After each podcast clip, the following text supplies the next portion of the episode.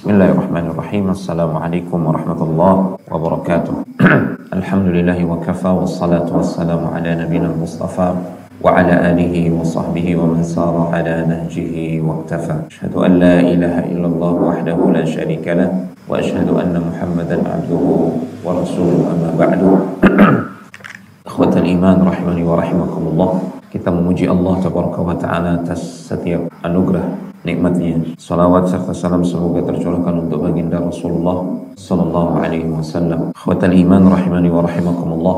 Tadi malam kita di poin yang terakhir kita membahas pentingnya membenahi hati kita dalam rangka menyambut Ramadan. Pada kesempatan kali ini ada 10 poin yang terkait amalan hati, akidah atau prinsip yang harus kita tanamkan dalam hati kita dan ini sekaligus sebagai tadkir, peringatan, tausiah dan nasihat bagi diri saya pribadi pertama sebelum menjadi nasihat bagi yang lain. 10 poin ini saya saya rangkumkan dari sebuah muhadarah kajian yang disampaikan oleh Syekh Profesor Dr. Saleh bin Abdul Aziz Sindi Hafizahullah Ta'ala beliau adalah guru besar akidah di Universitas Islam Madinah. Yang pertama kata beliau musyahadatu minnatillahi fi taufiqihi lana fi siyam. Wajib bagi kita untuk senantiasa mempersaksikan betapa besar uh, anugerah Allah Subhanahu wa taala dan taufiknya kepada kita semua terutama dalam ibadah puasa ini. Dan mengakui nikmat Allah Subhanahu wa taala ini adalah kewajiban bagi kita. Dan kita diajarkan untuk selalu uh, bersaksi bahkan bukan hanya mengakui dengan hati bahkan melafazkan pengakuan bahwasanya semua yang kita miliki, semua nikmat lahir dan batin, bahkan termasuk ibadah yang bisa kita lakukan itu semua adalah nikmat dan anugerah dari Allah Subhanahu wa taala. Setiap pagi dan sore kita diajarkan untuk mengucapkan sayyidul istighfar. Allahumma anta rabbi la ilaha illa anta khalaqtani wa ana 'abduka wa ana ala ahdika wa wa'dika mastata'tu abu'u laka bi ni'matika alayya. Salah satu ungkapan dalam sayyidul istighfar zikir pagi yang kita baca itu adalah abu'u laka bi ni'matika alayya. Aku mengakui ya Allah nikmat-nikmatmu yang engkau limpahkan kepadaku semuanya. Jadi kita diajarkan oleh Rasulullah SAW untuk selalu mengakui dan bersaksi betapa Allah Subhanahu wa taala begitu banyak melimpahkan nikmatnya kepada kita setiap saat bahkan sepanjang uh, detak jantung kita sepanjang kita menghirup nafas di dunia ini selalu uh, tidak lepas dari nikmat Allah Subhanahu wa taala. Demikian pula dengan nikmat Allah taala terkait bulan Ramadan. Allah Subhanahu wa taala telah memberikan nikmat yang begitu banyak. Allah yang memanjangkan usia kita sehingga kita bisa bertemu dengan Ramadan dengan pada tahun-tahun sebelumnya. Di saat yang sama banyak di antara saudara kita yang tidak seberuntung kita ya bertemu dengan uh, Ramadan. Allah yang memberikan kita kesehatan sehingga ketika kita bertemu Ramadan kita bisa berpuasa, kita bisa beribadah, kita bisa qiyamul lail dan seterusnya. Sulaiman At-Taimi rahimahullahu taala beliau salah seorang ulama salaf. Jadi setiap malam di malam hari di bulan Ramadan beliau bangunkan keluarganya sambil beliau mengatakan qumu fala'allakum la tudrikuhu ba'da amikum hadha. Bangun bangun bangun salat malam. Boleh jadi ini Ramadan yang terakhir buat kalian, tidak ketemu lagi dengan Ramadan berikutnya. Ini bentuk uh, wujud orang yang sadar akan nikmat Allah berupa waktu dan usia yang diberikan. Jadi sama sekali tidak disia-siakan. Nikmat Allah yang lain terkait puasa ini adalah Allah mudahkan ibadah puasa ini buat kita. Ya, Allah mudahkan. Tidak seperti umat terdahulu itu syariatnya berat. Tapi bagi kita itu mudah. Kita tidak diwajibkan puasa 24 jam. Hanya puasa ketika terbitnya fajar dan sampai terbenamnya matahari. Dan itu hanya beberapa jam. Tidak diwajibkan juga setiap hari. Artinya setiap uh, setiap bulan tidak hanya wajib di bulan Ramadan saja. Jadi sudah sangat dimudahkan oleh Allah Subhanahu wa taala. Dulu di awal-awal pensyariatan puasa dan pernah dialami ini oleh para sahabat, kalau mereka eh, ketika mereka berpuasa, setelah mereka berbuka, kemudian mereka tertidur, kemudian mereka bangun malam di malam hari, belum waktu fajar itu sudah nggak boleh buat mereka untuk makan dan minum. Syariat puasa dulu seperti itu. Ya. Sehingga ada salah seorang sahabat dia pulang bekerja dalam keadaan berpuasa ya. kemudian dia sholat uh, dia sholat, sholat maghrib ya tentunya. Setelah itu dia tertidur. Pas bangun nggak bisa makan lagi, nggak bisa mendekati istri lagi. Harus sambung puasanya. Berat sekali. Kemudian Allah Subhanahu Wa Taala menurunkan ayat dalam surat Al-Baqarah kalau tidak salah yang meringankan syariat tersebut ya sehingga jadilah syariat berpuasa seperti sekarang Allah halalkan malam itu ya untuk makan minum mendekati istri dan seterusnya ini juga termasuk nikmat Allah Subhanahu wa taala yang menjadikan ibadah puasa ini mudah. Termasuk nikmat Allah juga yang harus kita akui dan harus kita tanamkan dalam hati kita adalah Allah memberikan kita nikmat berupa ilmu. Ilmu tentang bagaimana cara berpuasa yang benar, ilmu tentang syariat, mengenal sunnah Nabi Shallallahu alaihi wasallam dalam berpuasa. Di tengah banyaknya manusia yang jahil, tidak tahu bagaimana puasa yang sesuai dengan sunnah Rasulullah Shallallahu Alaihi Wasallam. Jadi ilmu ini juga termasuk sebesar-besar nikmat yang Allah berikan kepada kita. Ya, kita berada di pulau yang terpencil. Namun Allah Subhanahu Wa Taala mendatangkan Al-Quran dan Sunnah ke tempat kita, mendatangkan orang-orang yang mengajarkannya kepada kita. Ini nikmat yang luar biasa yang harus diakui dan e, disyukuri. Ditambah lagi nikmat yang terbesar adalah nikmat taufik. Ya, kalau bukan taufik dari Allah Subhanahu wa taala, mustahil kita bisa sholat, mustahil kita mustahil tergerak hati kita untuk berpuasa, mustahil tergerak hati kita untuk melakukan ketaatan demi ketaatan. Jadi hidayah taufik itu murni di tangan Allah Subhanahu wa taala. Allah berikan kepada siapa yang Dia kehendaki. Itulah sebabnya kita selalu meminta hidayah ini. Ihdinas siratal mustaqim. Nabi SAW ketika perang khandak, ketika beliau menggali parit, beliau bersabda, Wallahi laulallah mahtadaina wala sallaina wala. Kalau bukan karena Allah yang memberikan taufik kepada kita, mustahil kita bisa menjadi orang Islam, mustahil kita bisa sholat, mustahil kita akan bersedekah. Jadi Allah Allah yang memberikan petunjuk sehingga kita tergerak untuk mau melakukan itu dan ini nikmat Allah Subhanahu wa taala. Di tengah banyak sekali manusia yang KTP-nya Islam, mengaku muslim, ketika bulan Ramadan mereka tidak puasa, bahkan tidak sholat. Mereka diharamkan mendapatkan taufik dari Allah Subhanahu wa taala. Maka ini harus di eh, kita camkan dalam diri kita eh, betapa besar nikmat Allah Subhanahu eh, wa taala. Sehingga kita beribadah kepada Allah itu penuh rasa syukur, ya, penuh rasa pengagungan dan rasa terima kasih kepada Allah Subhanahu wa taala. Ini adalah amalan hati yang mengiringi amalan lahiriah yang menjadikan semakin besar nilai amalan yang kita lakukan. Ar-Rabi' bin Khuthaim rahimahullah ta'ala beliau pernah mengatakan Alhamdulillahilladzi a'ani fasumtu wa razaqani fa'aftartu. Segala puji bagi Allah Subhanahu wa taala yang telah menolongku, yang telah membantuku sehingga aku bisa berpuasa dan segala puji baginya yang telah memberikan aku rizki sehingga aku bisa berbuka. Ini lihat ulama salaf mengakui nikmat-nikmat Allah Subhanahu wa taala. Termasuk di antaranya adalah nikmat kesehatan. Lihat kalau kita ingin tahu betapa besar uh, nikmat Allah di bulan Ramadan, lihat di bulan Ramadan tuh uh, isi rumah sakit itu lihat begitu banyak juga.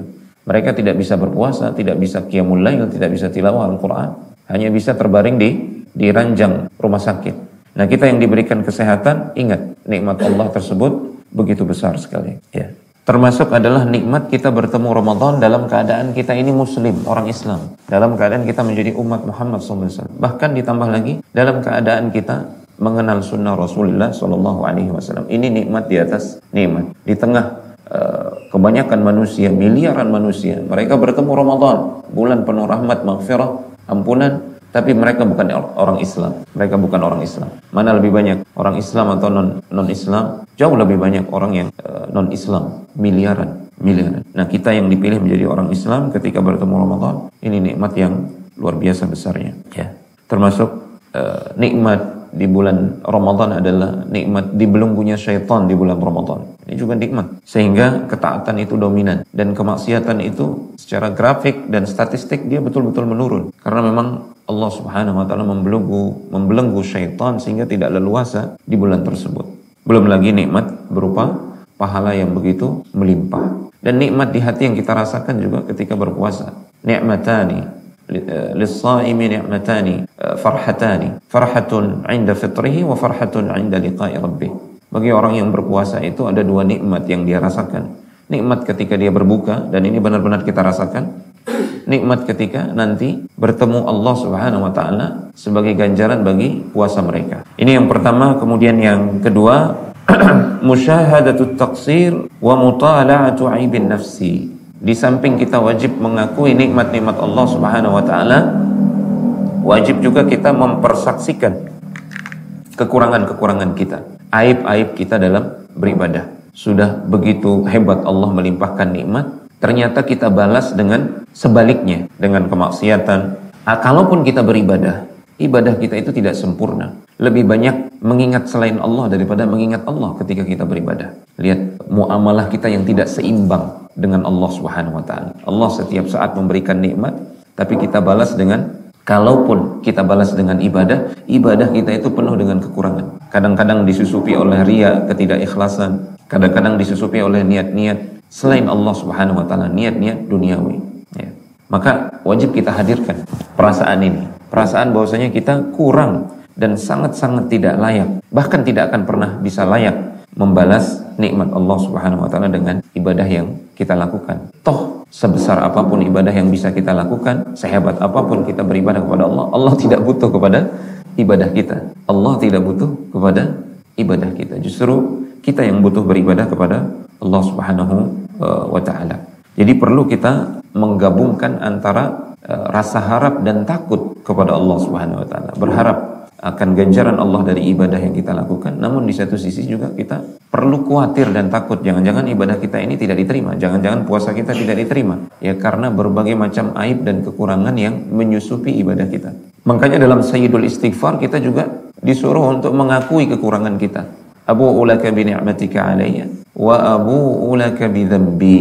Aku mengakui ya Allah dosa-dosaku, kekurangan-kekuranganku terhadapmu. Ya.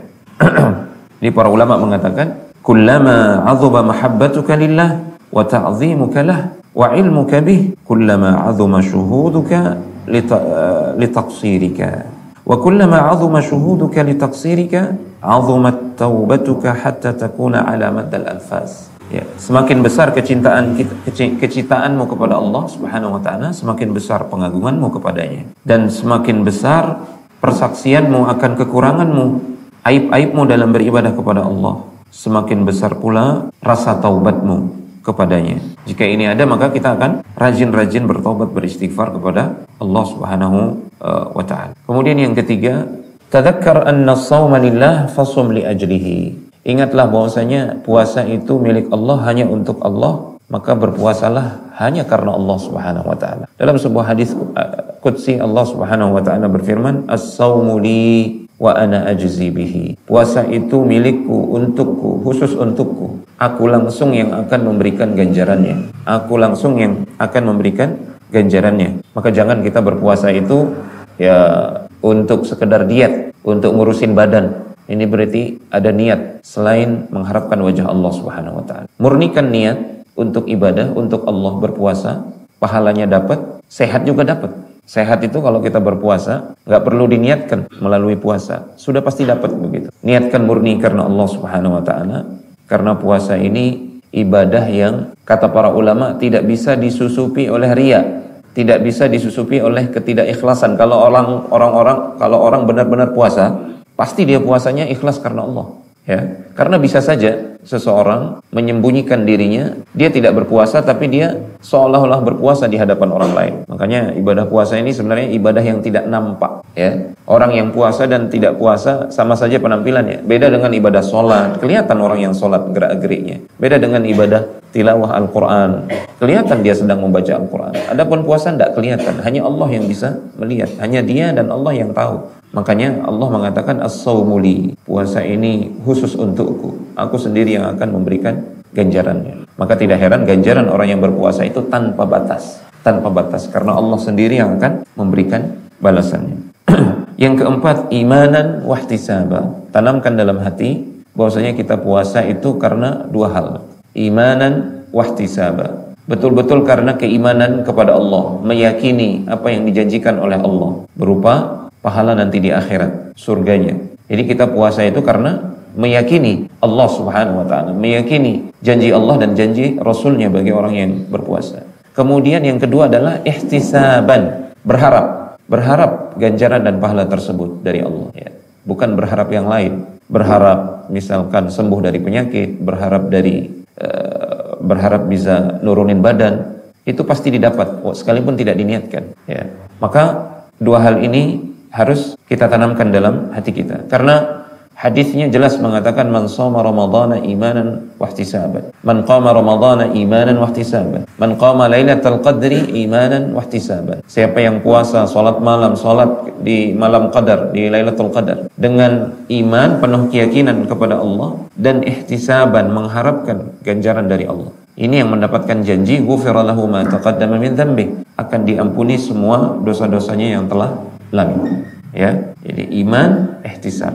Jadi al-iman ini adalah penggerak yang menggerakkan kita berpuasa. Tujuannya adalah ajar minallah, mendapatkan ganjaran dari Allah Subhanahu wa taala. Kemudian yang kelima, thawab as-siyami wa tadhakkar anna alladhi yajzi bihi huwa al-karim subhanahu Ingatlah bahwasanya Ingatlah ganjaran puasa yang begitu besar tanpa batas. Ingat bahwasanya yang akan memberikan ganjaran itu secara langsung adalah Allah Subhanahu wa taala. Ya. Kalau ada orang dermawan, ya, katakanlah presiden misalkan dan dia dermawan, dia langsung yang mengatakan saya yang saya yang akan memberikan hadiah ini secara langsung. Pasti hidayah eh, pasti hadiah hadiahnya itu hadiah yang sangat besar. Nilainya sangat fantastis. Ya, dia seorang dermawan, orang yang terpandang. Memalukan kalau dia hanya memberikan hadiah itu hanya sedikit. Nah, bagaimana lagi kalau yang mengatakan demikian itu akramul akram uh, ak, uh, nah, zat yang maha karim, akramul akramin, zat yang maha karim, yang maha dermawan, yang paling dermawan di antara semua yang dermawan. Yang perbendaharaannya, nikmat dan anugerahnya itu tanpa batas. Kalau dia mengatakan saya langsung yang akan memberikan ganjarannya, berarti ganjarannya ini ganjaran tanpa batas. Ya, sudah tidak bisa dibayangkan lagi berapa besarnya. Ini tanamkan dalam hati dan ini akan menambah semangat kita dalam berpuasa. Ingat janji Allah akan satu pintu di surga untuk orang-orang yang berpuasa, pintu Ar-Rayyan, khusus bagi orang-orang yang puasa.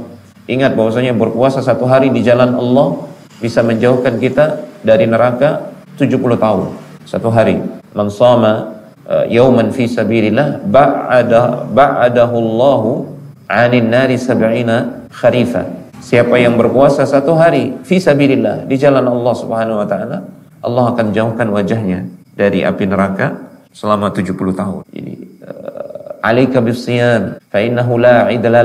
Hendaknya kalian berpuasa wajib kalian berpuasa karena ibadah puasa itu tidak ada tandingannya. Ini hadis-hadis seperti ini perlu kita ingat-ingat supaya kita bersama, bersemangat dan justru bersyukur bisa menjalankan ibadah puasa tersebut. Tambahkan juga kekhawatiran rasa takut eh, tidak bisa meraih keutamaan Ramadan. Ini harus digabung antara berharap dan khawatir atau rasa takut kepada Allah Subhanahu wa taala. Antara khauf dan roja itu harus digabung ya, berharap dan uh, khawatir tidak bisa mendapatkan keutamaan Ramadan. Yang keenam, istahdir darsal ubudiyah. Ketika kita berpuasa, hadirkanlah pelajaran tentang ubudiyah. Pelajaran bahwasanya kita ini hamba Allah. Kalau orang sasak menyebutkan kita ini panjak. Panjak itu ya budak lah, budak yang bisa di, disuruh apa saja, yang nggak boleh membantah, nggak boleh nggak boleh protes. Hadirkan perasaan itu di hadapan Allah ketika kita sedang berpuasa.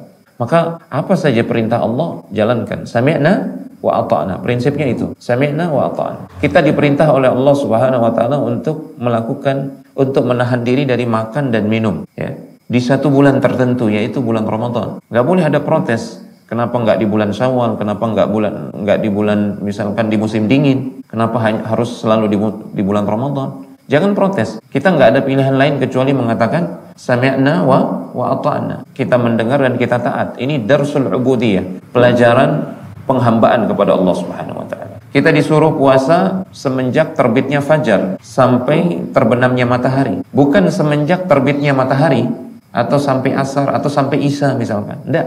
Tapi semenjak terbitnya fajar sampai terbenamnya matahari.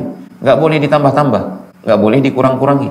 Kita nggak punya pilihan lain kecuali mengatakan sami'na wa ta'na. Kita diperintahkan puasa menahan diri di siang hari, bukan di malam hari. Andai kata, andai kata Allah memerintahkan kita puasa di malam hari, ya, kemudian berbuka di siang hari, maka kita tidak punya pilihan selain mengatakan sami'na wa ta'na. Kita mendengar dan kita taat. Kita diperintahkan puasa di bulan Ramadan. Tapi justru kita diharamkan puasa tanggal 1 Syawal, hari Id. Justru justru tidak berpuasa pada hari tersebut itulah ibadah kepada Allah. Intinya adalah pada ketundukan di hadapan perintah Allah Subhanahu wa taala. Kita ini hamba. Kita ini adalah hamba Allah Subhanahu wa taala. Dan itu yang diajarkan juga dalam Sayyidul Istighfar. Ya, Allahumma anta rabbi la ilaha illa anta wa ana 'abduka. Wahai Rabb, engkau adalah Rabbku, Tuhanku, tidak ada ilah yang berhak diibadai kecuali engkau dan aku adalah hambamu. Apa saja yang engkau perintahkan, tidak ada pilihan lain bagiku kecuali mengatakan aku mendengar dan aku tak taat. Ya. Taib. Kemudian yang ketujuh, azim ma azzamahullah. Agungkanlah, muliakanlah apa yang dimuliakan oleh Allah Subhanahu wa taala. Bulan Ramadan ini bulan yang mulia. Maka wajib kita muliakan apa yang dimuliakan oleh Allah. Jangan justru menghinakannya, termasuk menghinakan bulan yang dimuliakan oleh Allah, bentuknya adalah kita berbuat maksiat di bulan tersebut. Berbuat maksiat kepada Allah di bulan Ramadan. Ini berarti kita tidak menghormati kita tidak menghormati bulan yang dihormati atau dimuliakan, diagungkan oleh Allah Subhanahu wa taala, ya. Maka uh, tahan diri dari kemaksiatan, lebih-lebih pada uh, bulan tersebut. Tahan lisan juga dan tangan kita. Tahan lisan dan tangan kita, ya. Jangan cuma menahan perut, jangan cuma menahan diri dari makan dan minum, jangan cuma menahan diri dari syahwat, bahkan tahan lisan kita dari berbicara mengucapkan sesuatu yang dibenci oleh Allah atau tidak diridhai oleh Allah Subhanahu wa taala. Karena itu bentuk penghormatan kita terhadap bulan yang dimuliakan oleh Allah Subhanahu wa taala ini, ya. Jangan juga lalai atau e, musiman dalam uh, beribadah. Artinya jangan hanya semangat di awal, kemudian di ujung-ujung yang harusnya kita ngegas di situ di akhir-akhir Ramadan justru kita melarikan melarikan ibadah kemudian kita meninggalkan masjid di akhir-akhir. Ini juga termasuk wujud uh, sikap tidak menghormati bulan yang terhormat ini. Kemudian yang kedelapan, ikhwatifillah, iltamis al-athar al-imaniyah lisiyam. Ya. Carilah uh, dampak atau buah yang diharapkan dengan uh, melalui ibadah puasa kita ini. Jadi buah dari ibadah puasa apa? Taqwa Allah, takwa kepada Allah Subhanahu wa taala. Ya ayyuhalladzina amanu kutiba alaikumus siyam kama kutiba alal ladzina min qablikum la'allakum tattaqun. Diperintahkan kita berpuasa agar kalian menjadi orang-orang yang bertakwa. Nah, ini buahnya ini ini harus kita cari, harus kita upayakan, ya. Makanya yang namanya puasa itu bukan hanya sebenarnya hakikatnya bukan hanya menahan diri dari makan dan minum, bukan hanya menahan perut kita, tapi juga kata Rasulullah, "Man yada qaul az-zur wal 'amila bih wal jah wal jahl wal jahala falaysa uh, eh, apa kata Allah, apa kata Rasulullah man lam yada' qaula zur wal 'amila bih falaysa lillahi hajatun fi, fi an yada'a ta'amahu wa syarabahu. Siapa yang tidak meninggalkan ucapan dusta ucapan-ucapan yang batil dengan lisannya atau mengamalkan kedustaan mengamalkan kebatilan maka Allah tidak tidak butuh kepada puasanya. Artinya Allah tidak akan memberikan pahala kepada puasa tersebut ya. Inilah buah dari puasa. Harusnya melahirkan ketakwaan kepada Allah Subhanahu wa taala. Ini yang wajib kita uh, upayakan. Sehingga Ramadan itu adalah imtihan, ikhwatifillah. Imtihan uh, apa? Imtihan itu ikhtibar ujian. Ada yang sukses, ada yang lulus, ada yang nggak lulus. Nah, tinggal pilih sekarang mau jadi orang yang sukses lulus ataukah orang yang gagal khasara merugi. yang kesembilan al-iman yazidu bi Ada pelajaran berharga dari ibadah puasa. Bukti terkait akidah ahlus sunnah yang menyatakan bahwasanya iman itu bisa bertambah. Iman itu bisa berkurang. Yazidu bitta'ati ar-Rahman wa yanqusu bitta'ati syaitan. Iman itu dia bertambah dengan ketaatan kepada ar-Rahman. Dan itu bisa kita rasakan di bulan Ramadan. Terasa iman itu naik. Semangat beribadah itu lebih tinggi di bulan Ramadan daripada bulan-bulan yang lain. Kenapa demikian? Karena ketaatan yang kita lakukan ikhlas karena Allah Subhanahu wa taala itu menambah keimanan dan banyak ketaatan di bulan Ramadan itu selain puasa. Ada tilawah Al-Qur'an, ada qiyamul lail, kemudian ada apa lagi? Ada iktikaf, ya kan? Ada sedekah dan seterusnya. Semua itu menambah keimanan. Semua menambah keimanan. Jadi iman batin bertambah, iman lahiriah bertambah. Iman lahiriah berupa ketaatan kita. Kalau kita tambah, maka itu akan menambah iman batin kita. Maka ingat, Ramadan ini adalah Ramadan nanti ini adalah momen untuk menambah keimanan, jangan disia-siakan. Yang terakhir ikhwatifillah, ihdzaril hirman. Awas hati-hati dari diharamkan mendapatkan fadilah atau keutamaan Ramadan ini. Diharamkan mendapatkan taufik di bulan Ramadan diharamkan mendapatkan buah Ramadan, yaitu ketakwaan setelah uh, Ramadan. Maka ada dua hal yang perlu kita perhatikan. Anta'zimal istimrar. Kita wajib meniatkan, membulatkan tekad untuk berubah di bulan Ramadan ini. Setelah Ramadan, jadi mau jadikan Ramadan ini momen perubahan. Jadi setelah Ramadan, jangan lagi kembali kepada kebiasaan-kebiasaan buruk yang lama. Kesempatan misalkan, bagi yang belum bisa meninggalkan rokok, saya ambil contoh ini. Bagi yang belum bisa meninggalkan kebiasaan rokok, kesempatan bulan Ramadan Berhenti total, berhenti total. Bisa kok, buktinya meninggalkan rokok ketika dia berpuasa, bisa. Artinya dia bisa meninggalkan itu di malam hari juga. Ya kan? Malam hari itu lebih ringan seharusnya meninggalkan rokok. Kenapa? Karena kebanyakan waktunya kita gunakan untuk tidur, ya kan? Kalau di siang hari saja kita bekerja dalam kondisi puasa, kita bisa menahan diri dari rokok. Kenapa di malam hari ketika kita tidak ketika kita tidur misalkan kebanyakan waktu kita untuk tidur kita nggak bisa menahan diri harusnya bisa nah setelah kita bisa menahan diri selama sebulan penuh berarti bisa menahan diri selama bulan-bulan yang lain berikutnya jadi jadikan itu momentum perubahan ini yang pertama kemudian yang kedua antahfadhat thawaba jaga pahala Ramadan kita nanti itu dari kantong bocor kantong bocor. Dia menguap, hilang begitu saja, sia-sia. Sudah capek-capek dikumpulkan pahala tersebut, ternyata dia hilang gara-gara kantong bocor. Kenapa kantong bocor? Karena ketidakikhlasan, ujub setelahnya. Atau karena dosa besar yang dia lakukan setelahnya. Prinsip ahlus sunnah, akidah ahlus sunnah menyebutkan, dosa besar itu bisa menghapuskan amal soleh yang pernah dilakukan. Ya, Para ulama mengatakan as-sayyatul mutaakhiratu qad tuhbitul hasanatal mutaqaddimah. Dosa besar yang dilakukan belakangan itu bisa menghapuskan pahala amal soleh yang dilakukan sebelumnya.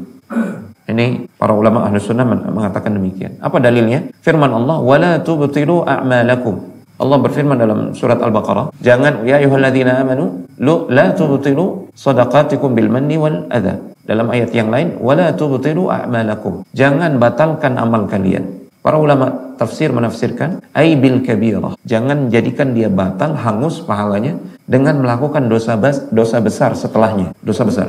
Ya. Namun jika kita tergelincir maka segera bertaubat. Allah Subhanahu wa taala berfirman innal ladzina taqaw idza massahum ta'ifun minasyaitani tadhakkaru fa idahum mubsirun. Orang-orang yang bertakwa itu bukan orang yang tidak bisa berbuat salah berikutnya, bukan orang yang tidak tergelincir dalam kesalahan. Mereka adalah orang-orang yang tergelincir dalam kesalahan namun segera mereka ingat kembali, segera mereka mengucapkan astagfirullah wa atubu.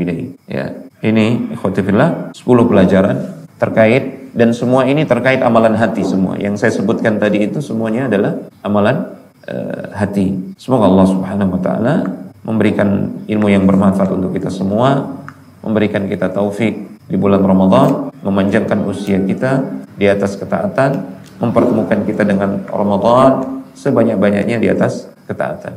Hadza wa sallallahu ala nabiyina Muhammad wa ala alihi wa sahbihi wasallam wa akhiru da'wana alhamdulillahi rabbil alamin. Wassalamualaikum warahmatullahi wabarakatuh.